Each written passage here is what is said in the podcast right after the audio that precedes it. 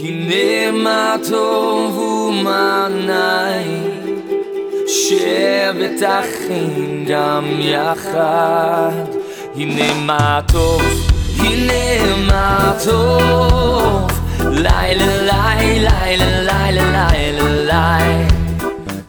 Welcome to this week's message from Rabbi Kevin Solomon, Senior Rabbi of Congregation Beth Hallel in Roswell, Georgia. Beth Hallel is one of the largest Messianic Jewish synagogues in the world and provides a place where Jewish people can find the Messiah Yeshua, Jesus in Hebrew, and retain their Jewishness.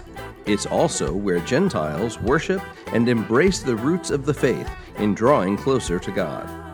Click the link in the description to support this ministry or to view our YouTube channel. Let's join Rabbi Kevin now as he shares this word from Scripture.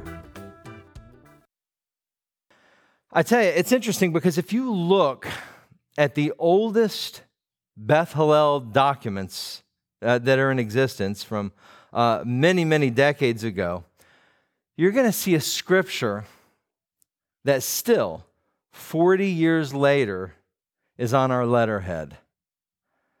And I want to share it with you today because it relates to this time that we're in, and in particular, this weekend. Psalm chapter 133, verse 1. If you look at the Beth Hallel stationery, you're going to see that this is written on every piece of Beth Hallel stationery and has been for over 40 years. Psalm 133, 1, which says this: "Behold, how good and how pleasant it is for a brethren to dwell together in unity."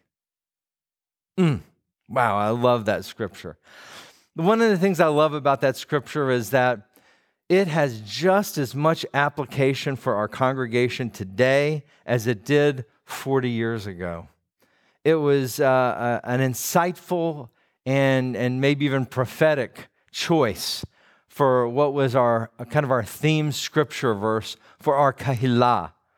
And we certainly need this now more than ever, don't we? When you see what's going on in the world. Beth Hallel, as originally founded, is a place where we can come together, Jew and Gentile, men and women, black, white, just as all the children of God, we can all come together, regardless of our background, in unity, be yachad. What does Psalm 133, 1, Be'evrit in Hebrew. You know this one. Hinei matov umanaim, shevet achim gamayachad.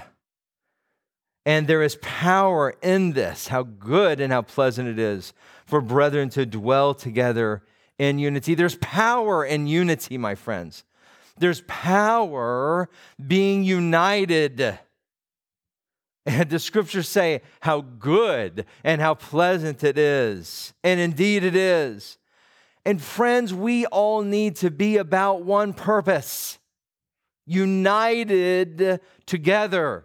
This is one of the things that we're called to do.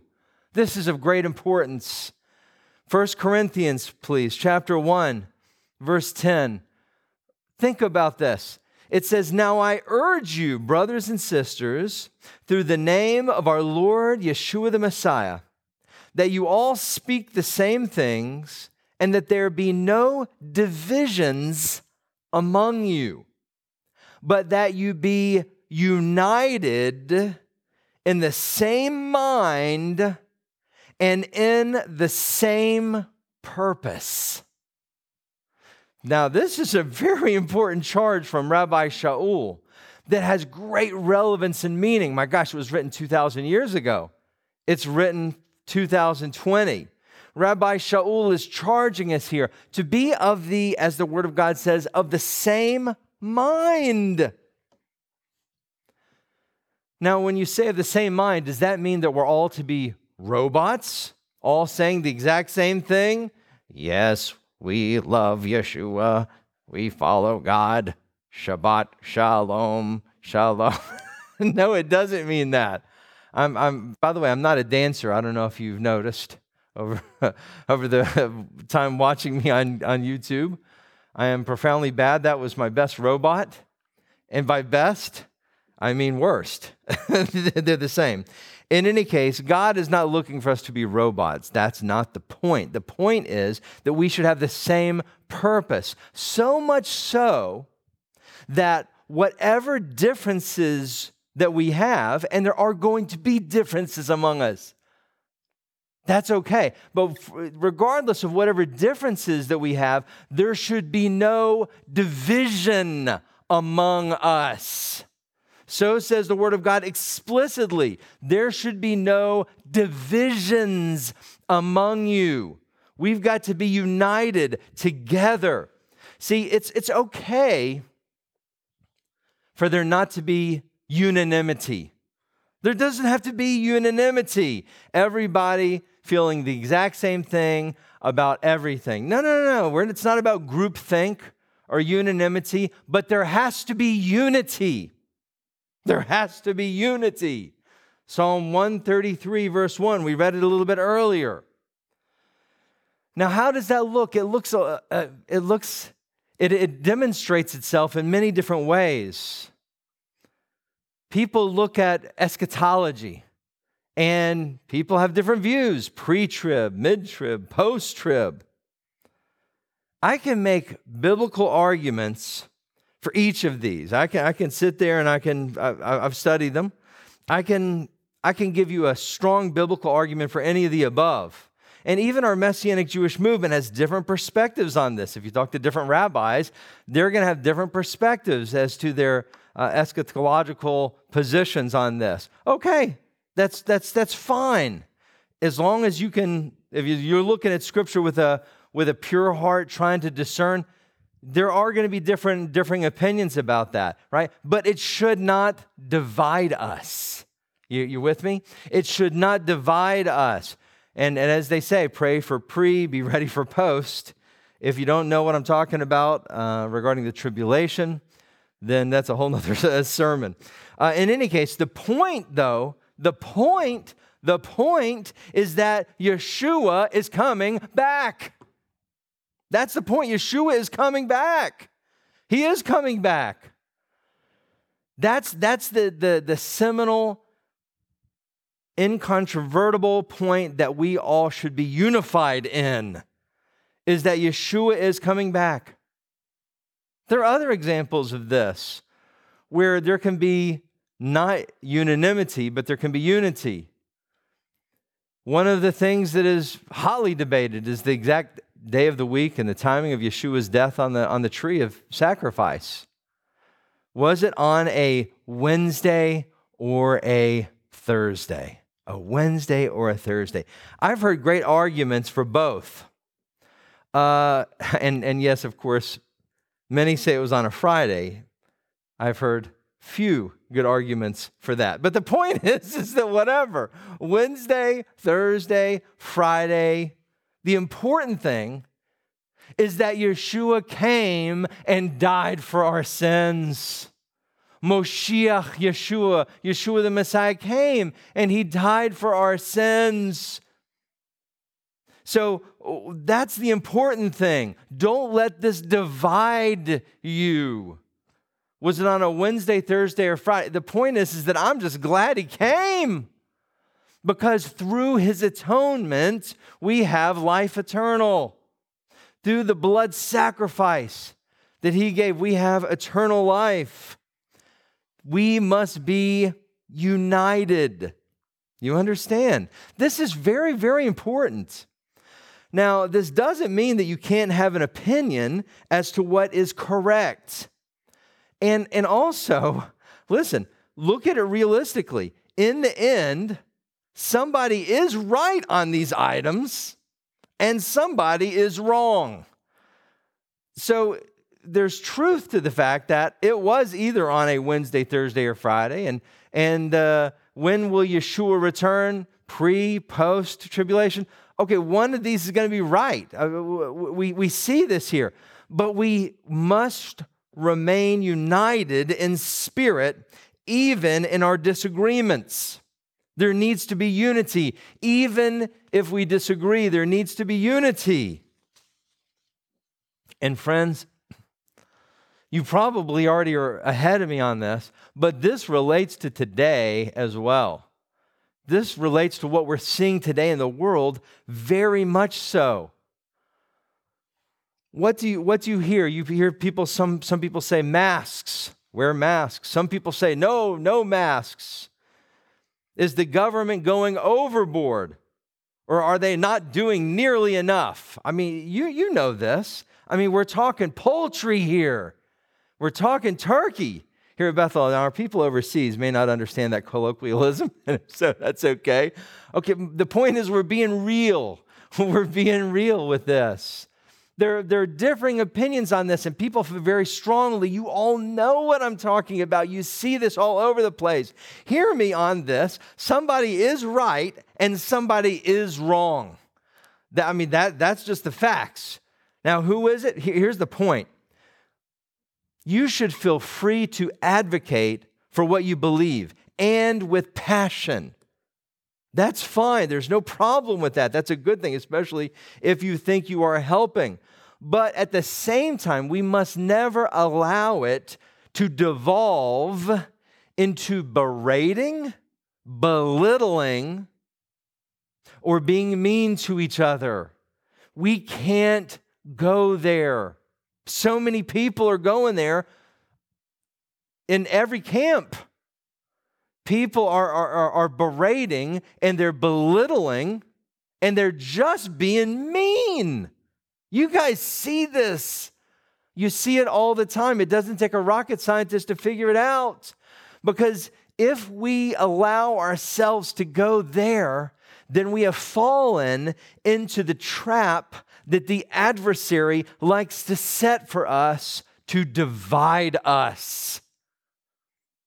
Achim va'achayot, brothers and sisters, we should not be divided, even if we don't agree, even if we're advocating what we think is right and true and best. Metsuyan, excellent. But we should not let this divide us, and we should not devolve into debasing someone else. 1 Corinthians chapter 1, Verse 12 says this, I say this, listen to this, because this is not new. There were divisions even amongst the earliest believers around things. 1 Corinthians chapter 1, verse 12 says this. Rabbi Shaul says, I say this. He's talking to the Corinthian congregation here, and he's given them a little bit of a what we refer to as a pow-pow in our home.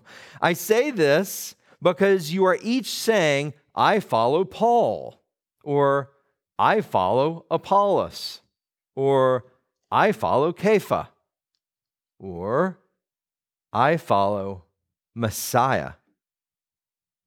Has Messiah been divided? Paul wasn't crucified for you, was he?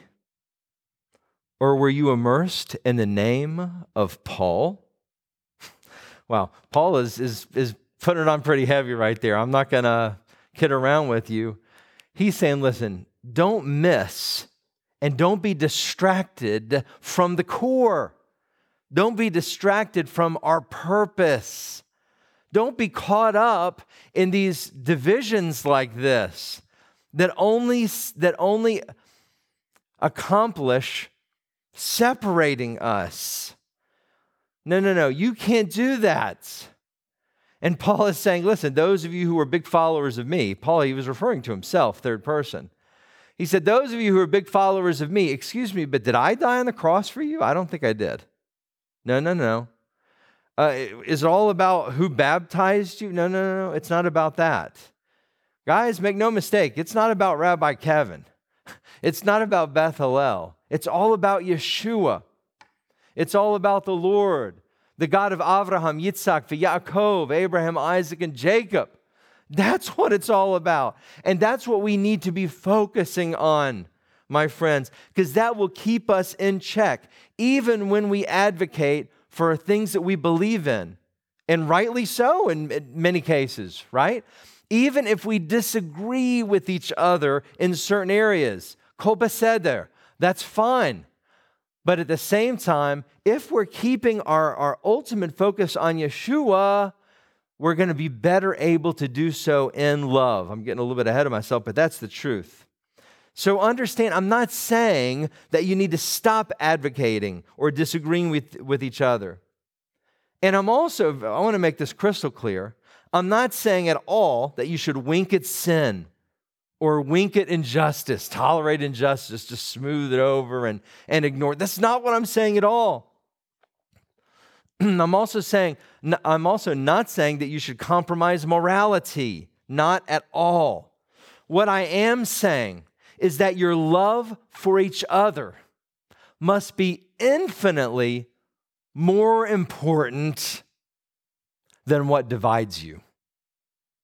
I want to say that again. Your love for each other must be infinitely more important than that which divides you. It's interesting because this Shabbat, of course, is on the 4th of July this year.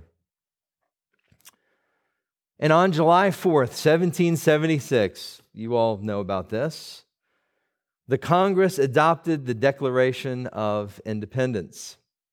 And it's interesting. I did some digging into this, considering this topic and what our country is going through. And the Declaration of Independence starts with this: the unanimous declaration of the United States of America. That's the beginning of the Declaration of Independence. The unanimous declaration of the United States of America. Interestingly, in the Declaration of Independence, the word united was not capitalized. Most people don't know that. Now, by the time the Constitution was adopted, a number of years later, it was capitalized. But the founders in this Declaration of Independence were emphasizing that it was not just a name, the United States of America, good old USA. You know, we think about the United States, and we really don't think about the words. We just think about it simply as a title, like Canada or Mexico, the United States. But in the Declaration of Independence, the U of United States is lowercase, multiple times in the document. A lowercase u. What's the point here? The point that they're trying to make, it's not just a name, it was a sentiment. Unanimously united. Remember what it says, the unanimous declaration of the United States of America, capitalized. Unanimously united. This was a message that they were sending. Of course, they were in a big war at the time. Now then, it's interesting because unanimously united, but yet, if you study the history of the Declaration of Independence, you discover very quickly that they did not agree on everything. I mean, for sure they didn't agree on everything. The buildup to the adoption of the Declaration of Independence was fraught with intrigue, debate, and great compromise, truly.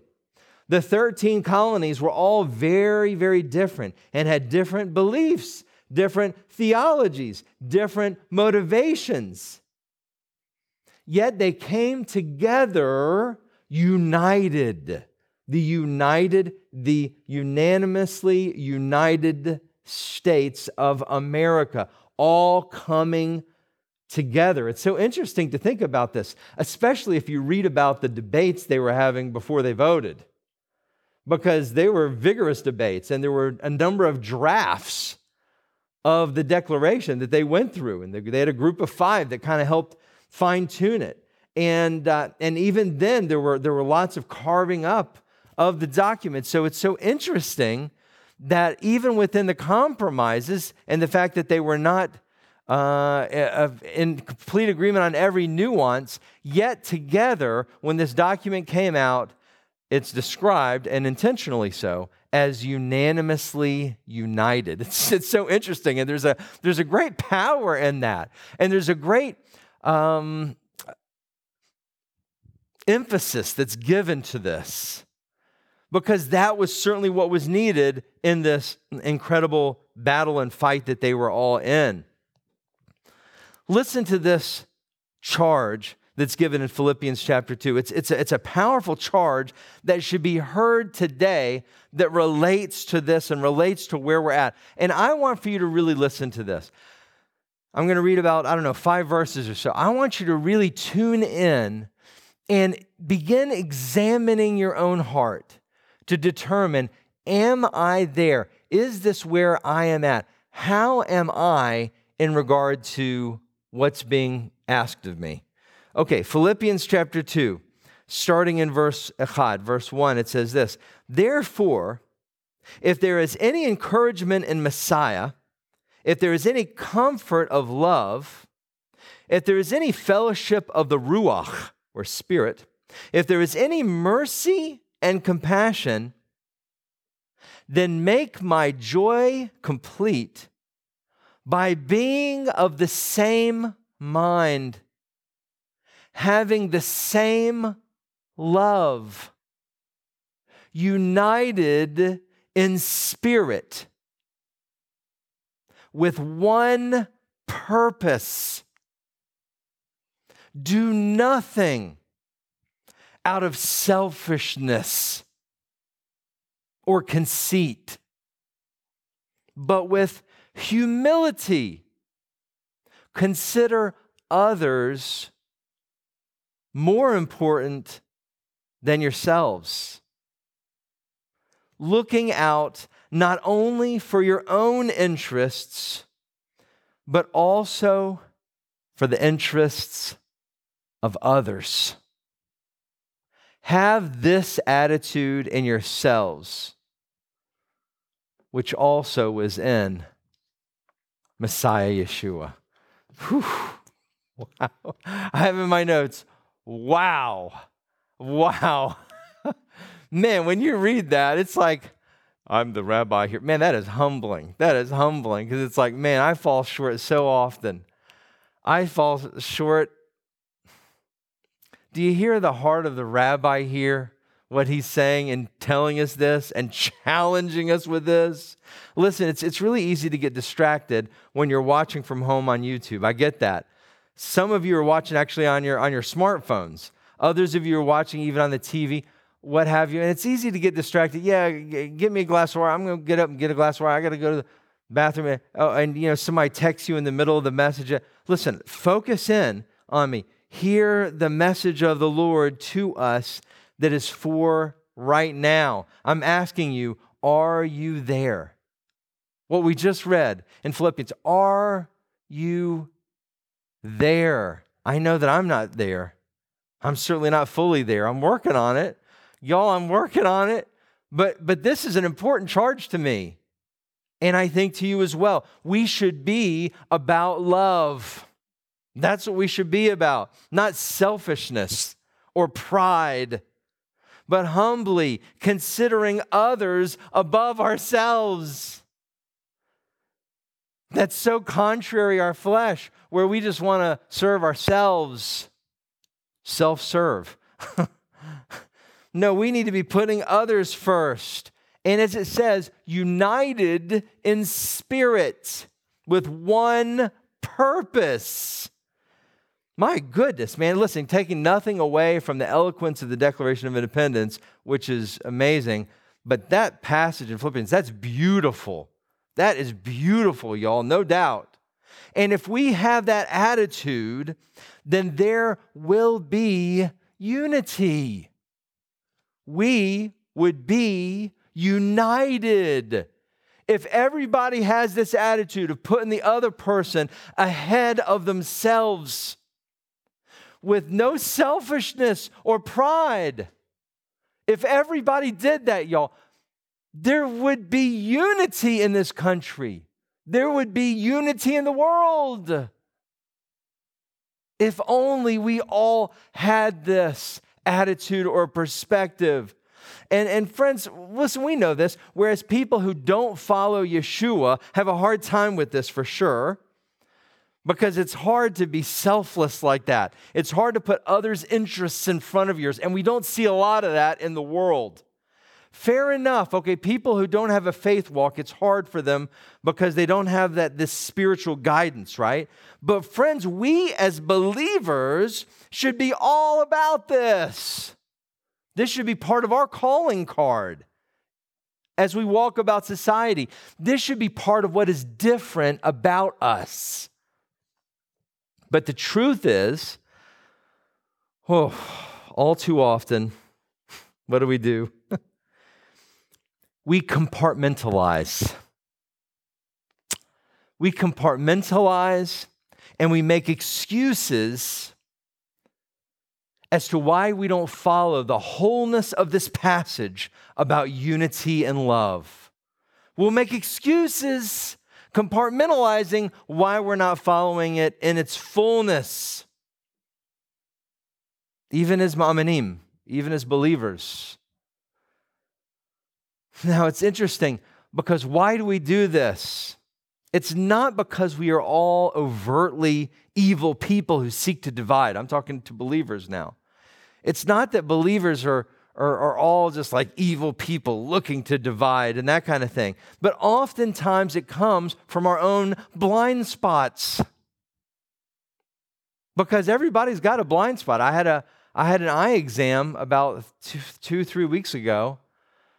And they do all that testing for you, of course, and click when you see images and look at the dot and they blow in the eye, and that always messes me up, man. The eye doctor always, he doesn't like it when because the one that tests the pressure in the eye and the poof of air, and I'm just always, I'm always too tentative about it, and I blink too much, and they have to do it like 7 times per eye for me. So, but in any case, they tested, and everybody's got a blind spot in their eye, in their vision. Everybody's got a blind spot. And it's easy for us even to have a blind spot. Where is it? You don't know. That's the whole point, is it's a blind spot, but we need to be on guard for this. And that scripture is going to help us mitigate and push away part of these blind spots. And I think that what's interesting, and boy, this all is coming full circle now. Stay with me. Because, wow, when I was contemplating this and thinking about this weekend, this struck me, and I thought, wow, that's very interesting. This compartmentalizing, how we don't apply everything that the Scripture says, but yet we don't feel a sense of guilt or responsibility for it because we're compartmentalizing and justifying certain things. And to me, this is demonstrated perfectly in the very holiday and document that we celebrate today. I mean, I want you to think about this for just a minute, because as I was contemplating it struck me quite profoundly, because the irony is bitterly dripping when we look back at this. Because as we think about that wonderful document from the 4th of July, 1776, which stands the test of time, it's an amazing document. But the most famous words from the document, I mean, when I say it's the most famous, so much so that other countries around the world have used the same expression in their constitutions and in their declarations. The most famous words in the Declaration of Independence are truly some of the most beautiful words ever written.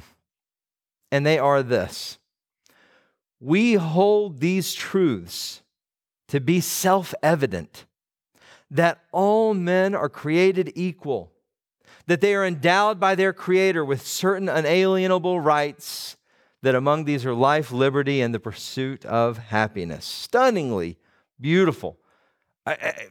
As a school child, everybody's been taught the preamble and this part of the Declaration of Independence. And it's such a moving and seminal passage, no question. It's so interesting because as you read it, and if you really examine the words that they use, and every word was chosen very carefully. We know this historically in the Declaration. The writers considered this principle so clear and without dispute that they call it self-evident. We hold these truths to be self-evident. Self-evident, what does that mean? Something is self-evident. Something that's self-evident means, the definition of self-evident, means that it's so clear, so universally regarded as true, that you don't even need to provide any evidence to prove it. It's so universally regarded as true. Self-evident. And what is it that they said is so self-evident that you don't even have to provide any proof? Everybody knows this. What did they say was self-evident? That all men are created equal. That all men are created equal. Listen, that's great, and that is true, no question. But at the same time, the primary author of the Declaration of Independence throughout his lifetime owned 600 slaves.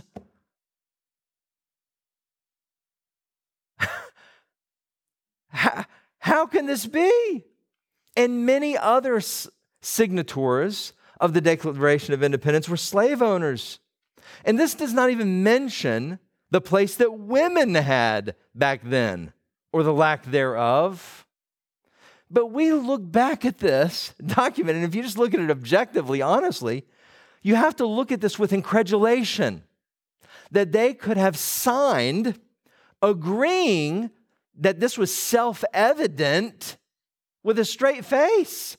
How could they have signed that they agreed that it was self-evident? So obvious, we don't even need to discuss it, that all men are created equal when they were doing what they were doing, numbers of them. It's interesting. When you look back with perspective, it's elucidating. Okay, so before we castigate them, we should first look at our own lives and determine our own foibles. Because these people who signed it, oh, follow me on this, because this is not about them, and it's about us. It's about you and me. Because wait for it, here it comes. These people did not grasp what we today see as self-evident. You're with me on this. We today see as self-evident that they were not fulfilling what they said was self-evident, that all men are created equal. What's the point here? The point is that we ourselves need to be on guard against our own self-righteousness, thinking that we all have it figured out, regardless of what we think. To think that we are all of that and that we are the be-all, end-all and have all the answers. We don't have all the answers. Even these brilliant people who were revolutionary in every sense of the word, and amazing people and great orators, they didn't have it all figured out. That's crystal clear. And the key here is that we need to be unified in love. We got to be unified in love, everybody. My family had the opportunity to go last summer to Gettysburg in Pennsylvania, of course, the famous battle there during the American Civil War, the Battle of Gettysburg. And we watched a reenactment of the battle. This is the second time I've done this in my life. It was very interesting. We went there, it was after Messiah Conference, and we went there and we watched a reenactment of the battle, and we also toured the battlefield. And I gotta tell you, it was a lot of fun when we did this, because one of the things they did, I remember they They had all the, the Union and the Confederate armies out there, and they were charging each other. It was just unbelievable how they did it back then. I mean, pretty remarkable. It was, they didn't like get behind, fences so much, and they're just right out in the open. Unbelievable. But anyway, as part of the demonstration, I remember they had some Civil War era replica cannons that they actually, and a demonstration they had, there was thousands of people there. They fired these cannons with real cannonballs in them, just to give you a sense of a little bit what that was like. And the volume of it alone was intense. But I remember, the twins were there, and we were watching this, and man, when they say, okay, and they had all the instructions, and they were in all their uniforms and stuff, and they lit the fuse, and then boom, man, the explosion, Mark, it was just unbelievable. That can't, and you could actually watch the cannonball, woo, just like a long way away. It was out in a big field, boom, and you could see where it landed, and they had somebody out in the field that ran and marked where it was, because it was a competition between the two sides who could be more accurate with the cannonball fire. And they had somebody come and mark where the cannonball had landed with a big flag so you could see it relative to the target from where we were. As a side note, I did think to myself, that's not a good job, I don't think. Cannonball destination marker. Because, I just don't think there's a lot of wisdom in that. But we had a good time at Gettysburg. It was a lot of fun, and it was interesting, of course, to learn about the history and such. It was powerful what happened there as you tour the battlefield and to see the distress and the challenge of the American Civil War. And we also saw the place where President Abraham Lincoln gave the famous Gettysburg Address. People had been talking all day long. His address was just like a minute and a half long or so. But it's still today, of course, considering one of the most famous speeches ever given in history, and powerful too. And what's interesting about it is because President Lincoln specifically recounts that exact part of the Declaration of Independence that we just talked about as part of the justification of the war and, in fact, that battle.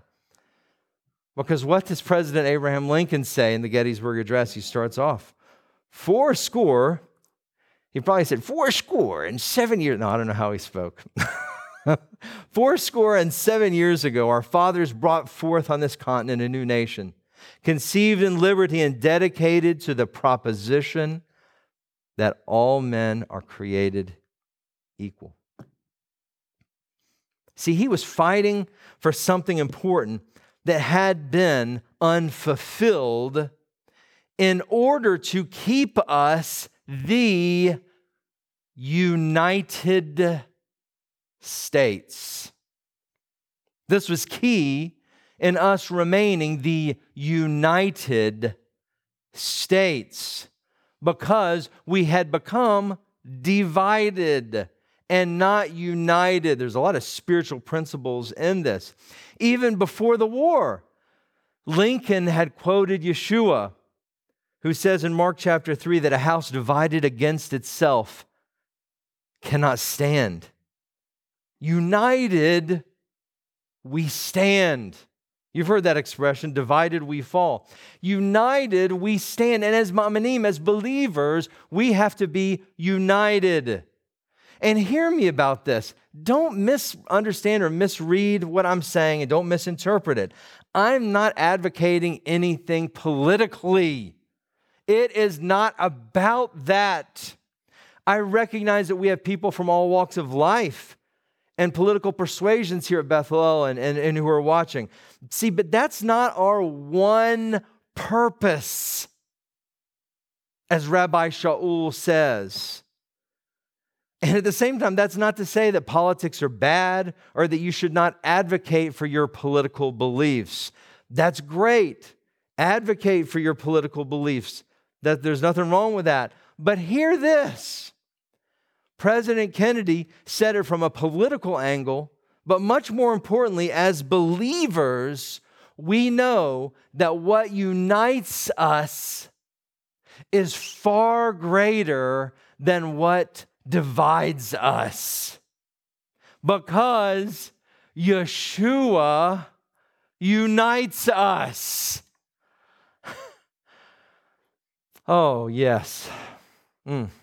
Amen. Yeshua unites us. And we have to remember that when we're talking about our God, God is love. God is love. And Paul, Rabbi Shaul, challenges us to stay focused on this goal. 1 Timothy chapter 1, as we prepare to close, says this. 1 Timothy chapter 1, verse 3. Listen to this. It's very moving. As I urged you, when I was leaving for Macedonia, stay in Ephesus to direct certain people not to pass on different instruction. There's an urgency here, or to pay attention to myths and endless genealogies. These give rise to useless speculations rather than God's training, which is in faithfulness. Now the goal, here it is, the goal of the command is love from a pure heart and a clear conscience and a genuine faith. Some, having missed the mark, turn away to fruitless discussion. So true. And how will we win others with the truth anyway? If you're advocating the truth, how will we win others with the truth anyway? Here it is, as he said, with love. With love. So friends, let's stay focused on the goal. It's Independence Day weekend, celebrating the United States. But truly, we need to focus on what unites us as a people of faith. Yeshua and the love of the Lord. That's what unites us, because in this, my friends, there's great power. There's great power in this unity. There's great power when we are united. It is the very power of God Himself. It is the power of salvation. Hinei matov umanaim, shevet achim gamayachad. The title of my message is United, and may God bless America. Thank you for listening to this week's message from Rabbi Kevin. Please like, subscribe, and share this link with a friend. We would be grateful to receive your tax-deductible gift to further the good news of Messiah Yeshua. To make a contribution, please click on the PayPal link in the description. Also, to view our regular services, click the link in the description for our YouTube channel. If you would like more information about Yeshua the Messiah or how you can become part of our Beth Hallel family, please visit our website at www.bethhallel.org. That's BETHHALLEL.org. Or call 770-641-3000. If you are in the metro Atlanta area, please visit us for an Arab Shabbat service, Friday nights at 8 o'clock, or Shabbat services, Saturday mornings at 11. God bless and shalom.